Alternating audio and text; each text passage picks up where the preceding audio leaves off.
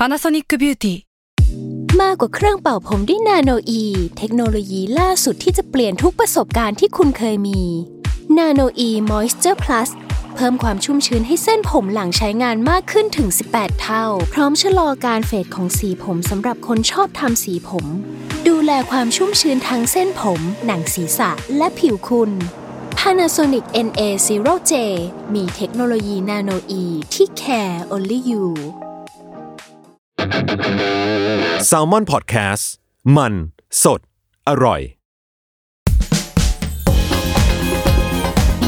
สวยศาสตร์จะสวยให้ถูกทางต้องรู้ศาสตร์แห่งความสวย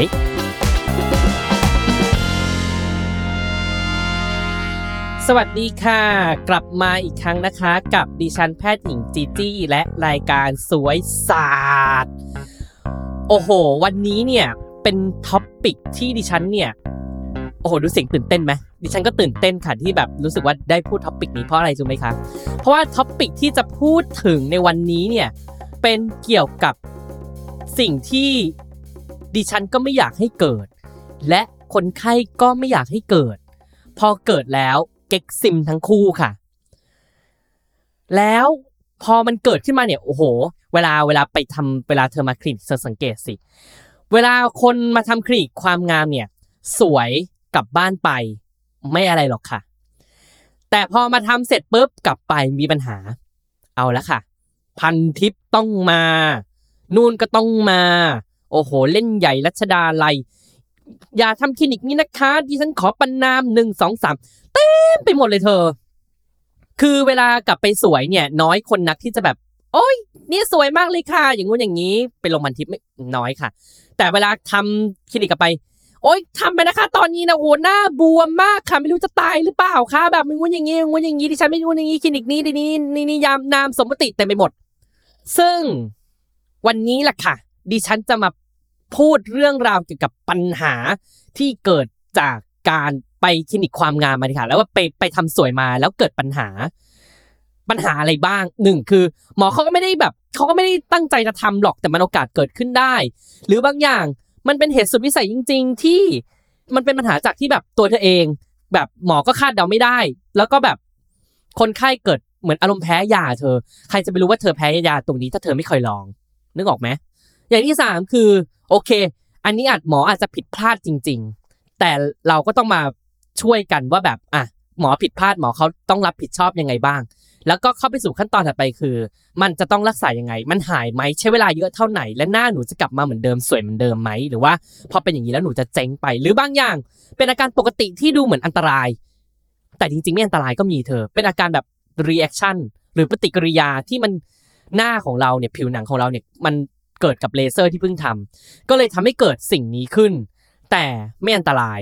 แต่คนไข้โอเค ด้วยความที่ไม่รู้กลับบ้านไปไอ้วิตกกังวล ทำอย่างนี้ไปแล้วจะจะจะเป็นอะไรไหมฉันจะตายไหมอะวันนี้เราจะมาพูดถึงประเด็นเหล่านี้กัน จะได้แบบไม่ต้องแตกตื่นอย่างที่หนึ่งไม่ต้องแตกตื่นดิฉันแบบไม่อยากให้คนไข้แตกตื่นมากเพราะว่าแบบบางคนแพนิคมากโอ้เที่ยงคืนตีตีสองแบบ โอ้โหแบบรู้สึกแบบไม่สบายใจอันนี้ดิฉันเข้าใจค่ะ เพราะฉะนั้นเทปนี้เนี่ยอยากให้คนที่ไปทำสวยอยู่แล้ว หรือว่าคนที่จะไปเริ่มทำสวยเนี่ย จะได้รู้ว่าอาการต่างๆเหล่านี้เราควรรับมือกับมันยังไง อันไหนอันตรายจริง อันไหนอันตรายแบบ ไม่อันตรายไม่อยากใช้คำว่าอันตรายปลอมเลยก็คือ เอาเป็นว่าไม่อันตรายแล้วกันค่ะ ส่วนอันไหนท่านอะไรจริง จะได้รู้ว่าเราควรปฏิบัติตัวยังไงอะมาฟังกัน คือในทางความงามเนี่ย เวลาเราทำเนี่ยหัตถการเนี่ย มันมีตั้งหลายอย่างเธอ ตั้งแต่ฉีดเลเซอร์ แล้วก็เออเอาเข็มจิ้มอะเธอ พอเข็มจิ้มเข้าไปแล้วเนี่ย แค่เข็มจิ้มเข้าไปเธอก็เกิดปัญหาได้แล้ว ปัญหาอย่างแรกคืออะไรรู้ไหมปัญหาอย่างแรกที่เกิดจากการเข็มจิ้มเนี่ย ไม่ต้องยังไม่ฉีดอะไรเลยนะนี่ยังไม่เริ่มฉีดเลยนะนี่แค่เอาเข็มจิ้มนะช้ำบางคนเข้าใจ บางคนเก๊กซิม บางคนเริ่มเครียดแหละรอยช้ำนี้มันจะหายไหมอะหมอ มันจะอยู่นานไหมอะมันจะเป็นตลอดชีวิตไหมคะ อย่างงู้นอย่างนี้แล้วทำไมหมอทำช้ำล่ะคะรบกวนไม่ทำช้ำได้ไหมคะ ขอนะคะอะประเด็นนี้ต้องมาคุยกันคนละครึ่งทางเธอ อย่างที่หนึ่งไม่มีหมอคนไหน อยากทำให้หน้าเธอช้ำอยู่แล้ว แม้แต่หน้าหมอเอง ฉันก็ไม่ชอบนึกออกไหมอะไรช้ำๆเนี่ยไม่ชอบ เพราะมันจะเป็นด่างๆดวงดวงที่หน้า บางคนแบบ ก็จะไปถามแบบแน่ มึงมึงไปมึงไปจิ้มเข็มมาละซี่อย่างงู้นอย่างนี้บางคนจะแบบ ไม่ชอบเลยอะให้คนแบบมาทักว่าแบบไปทำสวยมาอะไรอย่างเงี้ยแบบเพื่อนดิฉันเนี่ยพอพอพอหน้าช้ำปั๊บดิฉันก็จะแซวแบบแน่แน่แน่ไปเติมอะไรมาน่ะ อย่างงู้นอย่างนี้ คืออาการช้ำเกิดจากอะไร เวลาเข็มจิ้มเข้าไปที่หน้าเธอ มันมีเส้นเลือดฝอยอยู่ที่หน้า ซึ่งเส้นเลือดฝอยเนี่ยมันอยู่ทั้งทั่วเต็มใบหน้าเลยเธอ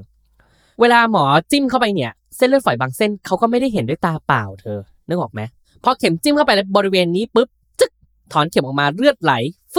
ดันไปโดนเส้นเลือดฝอยเส้นนี้ขึ้นมาฟึบเลือดไหล สิ่งที่ตามมาคืออะไร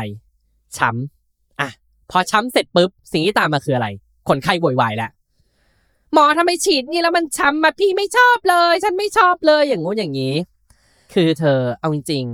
ๆหมอก็ไม่อยากให้เกิดอาการช้ำหรอกเธอ แต่บางจุดเนี่ยเหมือนกับว่ามันต้องเผลอไปโดนจริง ๆ อะ เพราะมันเส้นเลือดมันแบบเธอนึกภาพดิเส้นเลือดฝอยมันเล็กแบบเต็มบนหน้าไปหมดเลยเธอ บางทีแบบ อยู่ดีๆเส้นเนี้ยมันเกิดจะพลาดมาตรงเนี้ย แล้วแบบเข็มมันก็ลงไปตรงนี้พอดีเนี่ย แล้วเลือดมันก็ไหลพอดีเนี่ย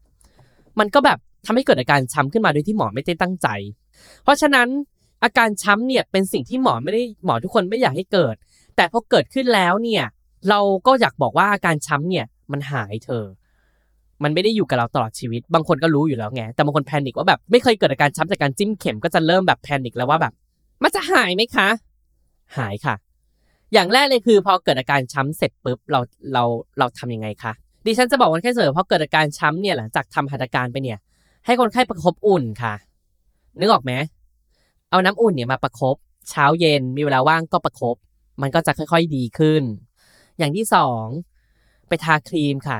ครีมแก้รอยฟกช้ำอันนี้ฉันพูดได้ไม่ได้โฆษณาบริษัทอะไรนะคะ เพราะว่าแบบมันชื่อเรพาริลเจลค่ะ มันเป็นครีมที่แบบทาแก้ฟกช้ำ ก็ซื้อมาทาค่ะ มันมีมันมีอยู่ตามท้องตลาดทั่วไป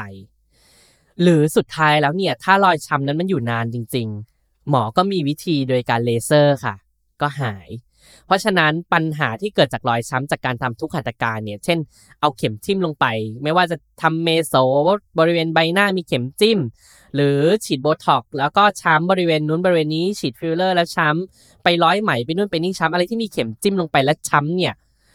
หายสนิทค่ะ เพราะงั้นไม่ต้องกลัว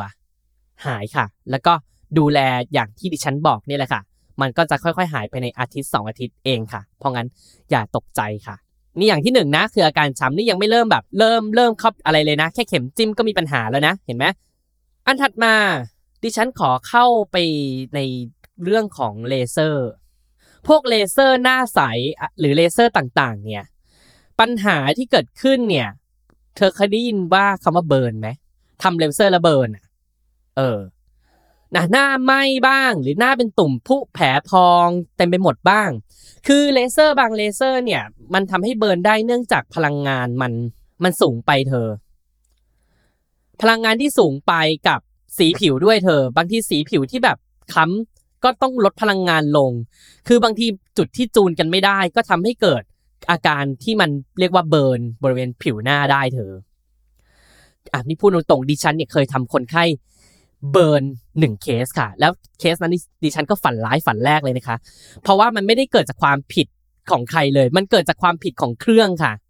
อะดิฉันโทษเครื่องอีกอะจริงๆก็ก็หมอผิดแหละเพราะว่าหมอเป็นคนทำแต่ดิฉันก็อยากจะแบบเล่าว่าคือเหมือนว่าดิฉันก็เลเซอร์เครื่องนี้มาหลายปีนะคะ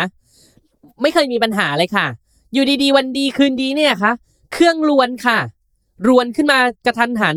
พอดิฉันยิงไปปึ๊บปึ้ง พลังงานเกิดออกมากกว่าปกติค่ะ ทั้งที่ดิฉันตั้งตัวเลขเดิม หลังจากยิงเสร็จปุ๊บสิบนาทีค่ะ คนไข้หน้าเริ่มแสบ พอแสบหน้าเสร็จปุ๊บดิฉันไปดูเอาผิวเริ่มบวมขึ้น เริ่มเหมือนกับแบบเหมือนโดนน้ำร้อนลวกอะเธอ เริ่มแบบเป็นแผลผุพองเกิดขึ้นภายในหนึ่งวันนั้นเลยค่ะ ดิฉันก็แบบโอ้ตายทำยังไงดี คนไข้ก็ไม่พอใจ ดิฉันก็ เครียด เพราะว่าไม่ได้อยากให้เกิดเลยค่ะ จริงไหมคะ มาทำความงามแล้วเกิดอะไรที่ไม่งามออกไปเนี่ย หมอโคตรเครียดเลยค่ะ นี่คืออาการเบิร์นจากเลเซอร์เธอ ซึ่งเป็นสิ่งที่หมอทุกคนไม่อยากให้เกิด แต่ในเมื่อเกิดขึ้นแล้วเนี่ยทำยังไง การ burn ของเลเซอร์ รักษาคล้ายๆ กับการ burn ของผิวแผลผุพองที่เกิดจากน้ำร้อนลวกอารมณ์ประมาณนั้น ถามว่าหายไหม หายค่ะ หายขาดไหม ค่อนข้างหายขาดค่ะดิฉันขอใช้คำนี้ค่อนข้างหายขาดเกือบทุกเคสค่ะ เพราะว่าเคสที่เป็นเกิดจากการ burn ของเลเซอร์ที่อยู่ในระดับที่ไม่มาก เป็นแค่แผลพุพองบนผิวหนังชั้นบนเนี่ย เราใช้วิธีการทายาค่ะ ก็จะอะมียาทาให้ มียากินให้ หลังจากยาทายากินเสร็จปุ๊บแผลแห้งดีแล้วพอแผลแห้งดีตกสะเก็ดเสร็จปุ๊บจะเป็นรอยอย่างงู้นอย่างนี้ หมอเขาก็จะ เอากลับมาเลเซอร์ แก้ทุกอย่างบริเวณที่เกิดจากเบิร์นนั้นน่ะให้ผิวหนังตรงนั้นเนี่ยกลับสู่สภาพปกติ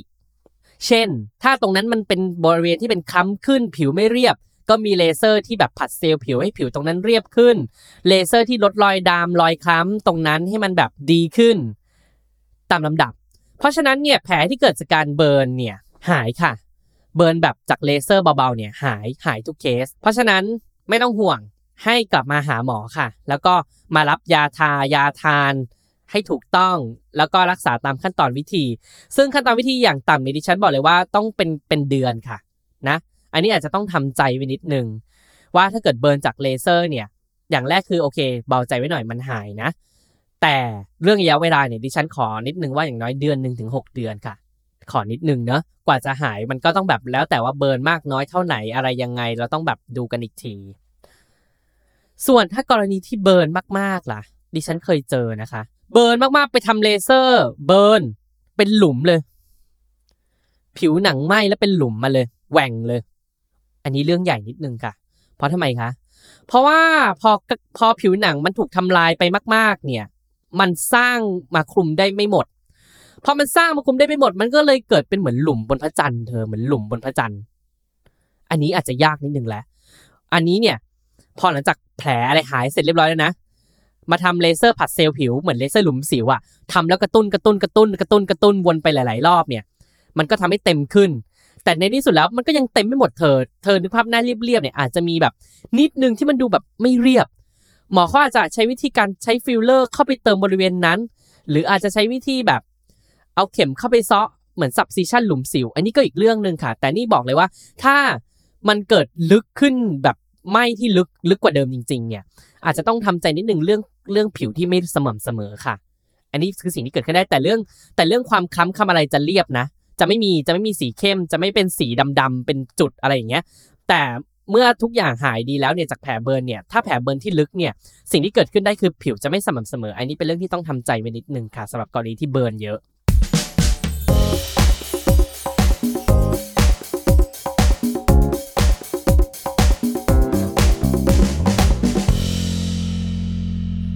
านไป2ตัวแล้วนะมีอะไรบ้างนะ อันแรกคือช้ำใช่ไหมดิฉันก็บอกแล้วว่าช้ำทำยังไง ประคบอุ่นไปทายา อันที่ 2 ก็คือไปทำเลเซอร์แล้วหน้าเบิร์นมา เป็นตุ่มน้ำเป็นหนองเอ้ยอย่าเพิ่งเป็นหนองพอพูดอะพอพูดคาว่าเป็นหนองเสร็จปุ๊บเป็นหนองคืออะไรไอ้พวกคาว่าเป็นหนองเนี่ย หรือว่าเจาะแล้วมีหนองอันนี้คือติดเชื้อนะคะ ไม่ว่าจะทำอะไรก็ตามเนี่ย ถ้าติดเชื้อ อันนี้ต้องมาพบหมอนะคะ อาการติดเชื้อคือยังไง จับจับ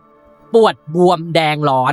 ท่องไว้เลยค่ะ ปวดบวมแดงร้อนมีการอักเสบค่ะ ปวดบวมแดงร้อน ไม่ว่าไปทำหัตถการอะไรมาที่มีการเอาเอาเข็มจิ้มเข้าไปในร่างกายเนี่ยร้อยไหม หรือว่าฉีดโบท็อกซ์ฉีดฟิลเลอร์ ถ้าสมมติบริเวณที่ฉีดรู้สึกปวดบวมแดงร้อน มาหาหมอนะคะ อย่าปล่อยทิ้งไว้นะคะ เพราะว่ามีโอกาสที่จะติดเชื้อค่ะ เมื่อผิวหนังบริเวณนั้นติดเชื้อเนี่ยเกิดจากอะไรได้บ้าง เช่นแบบอะเกิดว่าอะหมอบางท่านพลาด ไม่อยากจะพูดเลยจริง ๆ เรื่องนี้ไม่มีใครพลาดหรอกค่ะ ไม่เราไม่อยากให้พลาดด้วย คือความ sterile ค่ะ สมมุติว่าแบบอะมีเกิดความไม่ sterile ขึ้นมา เอาเข็มทิ่มหรืออะไรทิ่มเข้าไปแล้ว มีเชื้อโรคเข้าไปตรงนั้น ก็เกิดทำให้การติดเชื้อข้างในชั้นใต้ผิวหนังได้ อันนี้เนี่ยก็ต้องมารับการรักษาโดยการกินยาฆ่าเชื้อค่ะ เพราะฉะนั้นอย่าปล่อยนะคะ อะไรที่ปวดบวมแดงร้อนเนี่ยอย่าปล่อยค่ะ ให้มาหาหมอมารับยาฆ่าเชื้อนะคะอะอันต่อมา อันนี้ก็เกิดบ่อยค่ะ ปัญหาที่เกิดบ่อยคือ ทุกคนไปทำเลเซอร์ยกกระชับมา แล้วหน้าบวมค่ะอ้าวกูไปทำเลเซอร์ยกกระชับมา กูก็หวังจะให้หน้ามันเล็กลง บวมค่ะ บวมไม่พอ จับหน้าแล้วก็รู้สึกเจ็บๆด้วยค่ะ จะเป็นอะไรไหมคะ ใจเย็นก่อนค่ะ อันนี้เป็นเคสที่เจอได้เรื่อยๆนะคะ คือเลเซอร์ยกกระชับบางตัวเนี่ย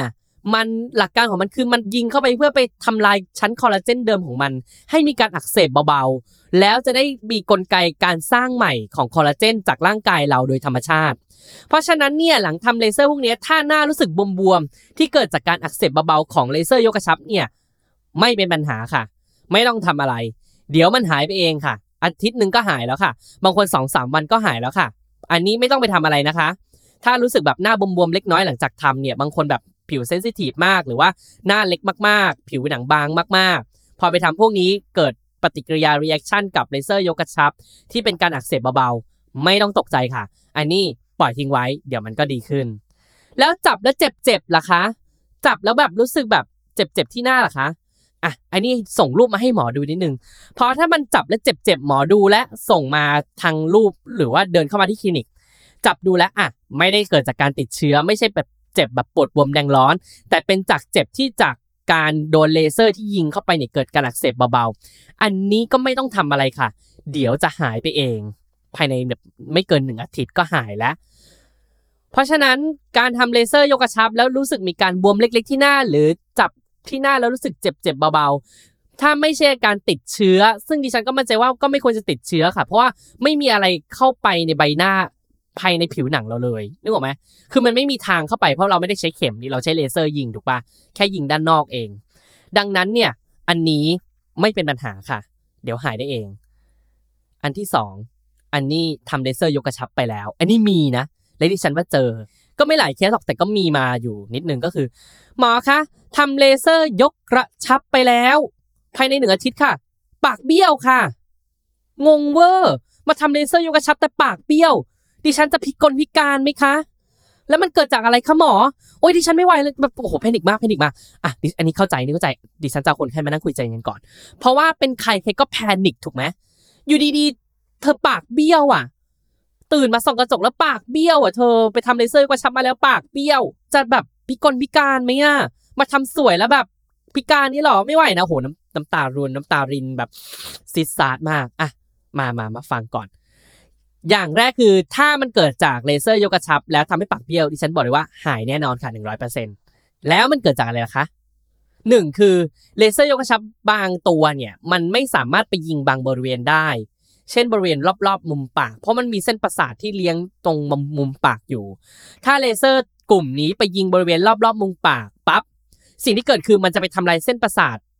เบาๆ คาว่าทำลายเบาๆในที่นี้คือไม่ได้ทำลายให้มันพังถาวร มันแค่ไปทำให้เกิดอาการอักเสบของเส้นประสาทตรงนี้ นิดหนึ่ง ดังนั้นพอเส้นประสาทตรงนี้มันโดนเอเลเซอร์นี้ยิงเข้าไปที่ยกมุมปากปั๊บหลังจากทำมุมปากมันก็ตก หลังจากที่ทำได้ อันนี้เป็นอย่างที่หนึ่งซึ่งอันนี้หมอก็จะเลี่ยง อย่างที่สองบางคนเนี่ยเส้นประสาทเนี่ยอย่างที่บอก anatomy อะเธอสรีรวิทยาเนี่ยต่อให้หมอเรียนแล้วแม่นแม่นหนึ่งร้อยเปอร์เซ็นต์เลยนะได้ top แต่ถ้าอันนี้จา คือมันไม่มีความแน่นอนเลยเธอ มันคือความหลากหลาย เส้นประสาทเนี่ยในตำรามันก็บอกเลยว่าโอเคร้อยคนพันคนมันเป็นอย่างนี้ แต่เกิดเธอเป็นหนึ่งในแสนคนที่มันเกิดแบบเส้นประสาทเส้นนี้มันเลี้ยวขึ้นมาตรงนี้ขึ้นมา แล้วมันดันไปโดนตอนยิง ก็ทำให้ปากมุมปากตกเบี้ยวได้ แต่นั่นมีวิธีรักษาค่ะ อันนี้ไม่ต้องห่วง หมอเขาจะเรียกมาเรียกมามาหามารับยาค่ะ ยาที่ลดการอักเสบของเส้นประสาท ตัวนี้หลังจากกินไปภายในหนึ่งสองอาทิตย์ก็จะหายดีเป็นอย่างเดิมค่ะ ไม่ต้องกลัวนะคะ กลับเป็นอย่างเดิมแน่นอนสำหรับมุมปากตกที่เกิดจากเลเซอร์นะ แล้วถ้ามุมปากตกที่เกิดจากโบท็อกซ์ล่ะคะ มีคนมีคนมีคนฉีดโบท็อกซ์แล้วมุมมุมปากตกไหมมี เพราะว่ามันมีกล้ามเนื้อที่ไปเลี้ยงมุมปากด้วยไง แล้วโบท็อกซ์มันก็ดันจิ้มไปโดนบริเวณนั้นพอดี ซึ่งดิฉันก็เดี๋ยวนี้ไม่ค่อยไม่ค่อยเห็นบ่อยนะ เพราะว่ากล้ามเนื้อที่ไปเลี้ยงตรง ยกมุมปากเนี่ยหมอเขาก็จะไม่ไปเอาโบท็อกซ์ไปแตะตรงนั้นอยู่แล้ว แต่มันจะมีการเอาโบท็อกซ์แบบเขาเรียกว่าอะไรบางบางศาสตร์เขาจะเชื่อว่าแบบเอาโบท็อกซ์เนี่ยไปฉีดไล่ๆทั่วหน้า แบบเบาๆ จะทำให้หน้าเรายกขึ้น อะไรอย่างนี้ แล้วพอฉีดแบบ lifting อะเทคนิคใช้โบท็อกซ์ยกใบหน้า แล้วพอฉีดทั่วใบหน้าเสร็จปั๊บมันไปโดนกล้ามเนื้อมัดนี้ก็ทำให้กล้ามเนื้อมัดนี้อ่อนแรงลง แล้วก็ทำให้มุมปากตก โอเค พอตกเสร็จปุ๊บสิ่งที่เกิดขึ้นคือความเสีย self อันนี้โอเค เป็นเรื่องปกติ แต่ถ้ามันตกจากโบท็อกซ์โบท็อกซ์อย่างที่บอกมันมีอายุของมันถูกไหม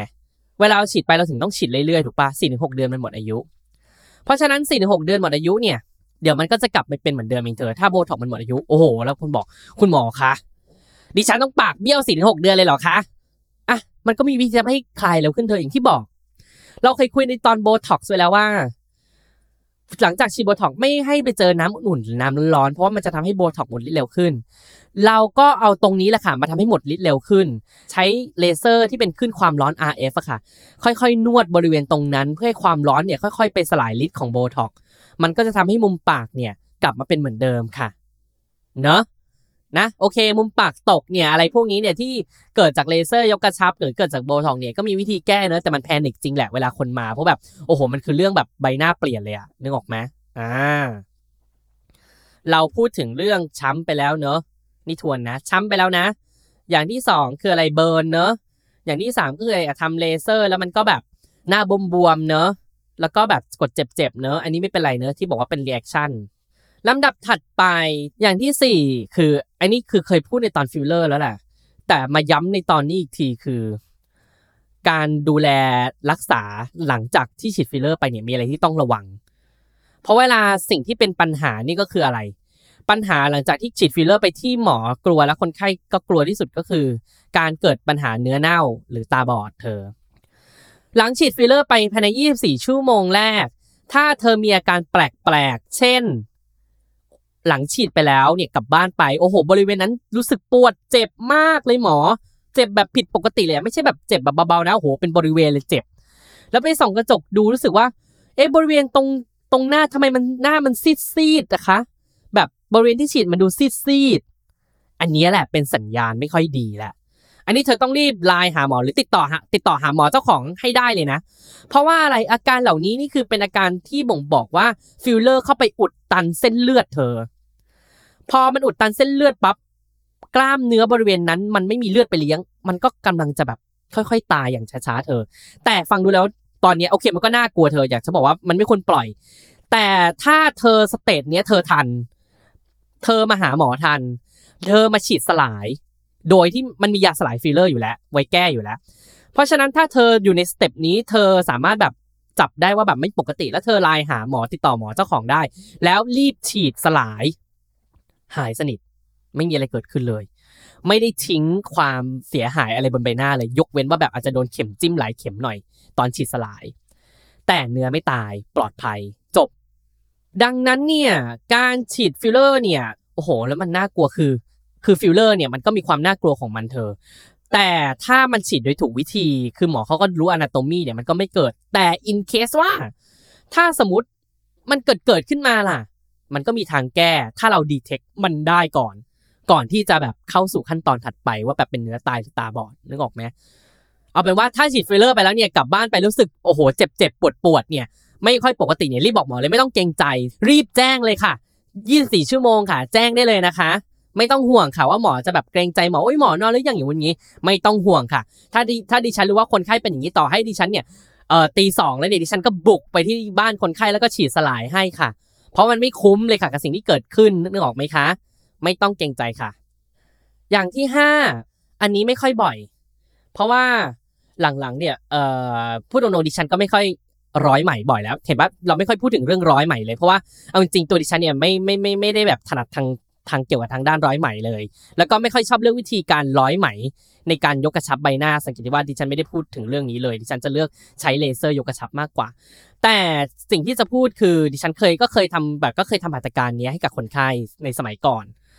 ซึ่งเวลาร้อยไหมเนี่ยสิ่งที่เกิดขึ้นเนี่ยคนไข้เนี่ยคือร้อยไหมเนี่ยมันจะมีปัญหาจุกจิกจุกจิกตามมาเต็มไปหมด ซึ่งคนไข้เนี่ยก็จะต้องไลน์มาถามหมอว่านี่คือปกติหรือเปล่าคะมันเป็นอาการที่แบบปกติไหม คือการร้อยไหมเนี่ยบางคนเนี่ย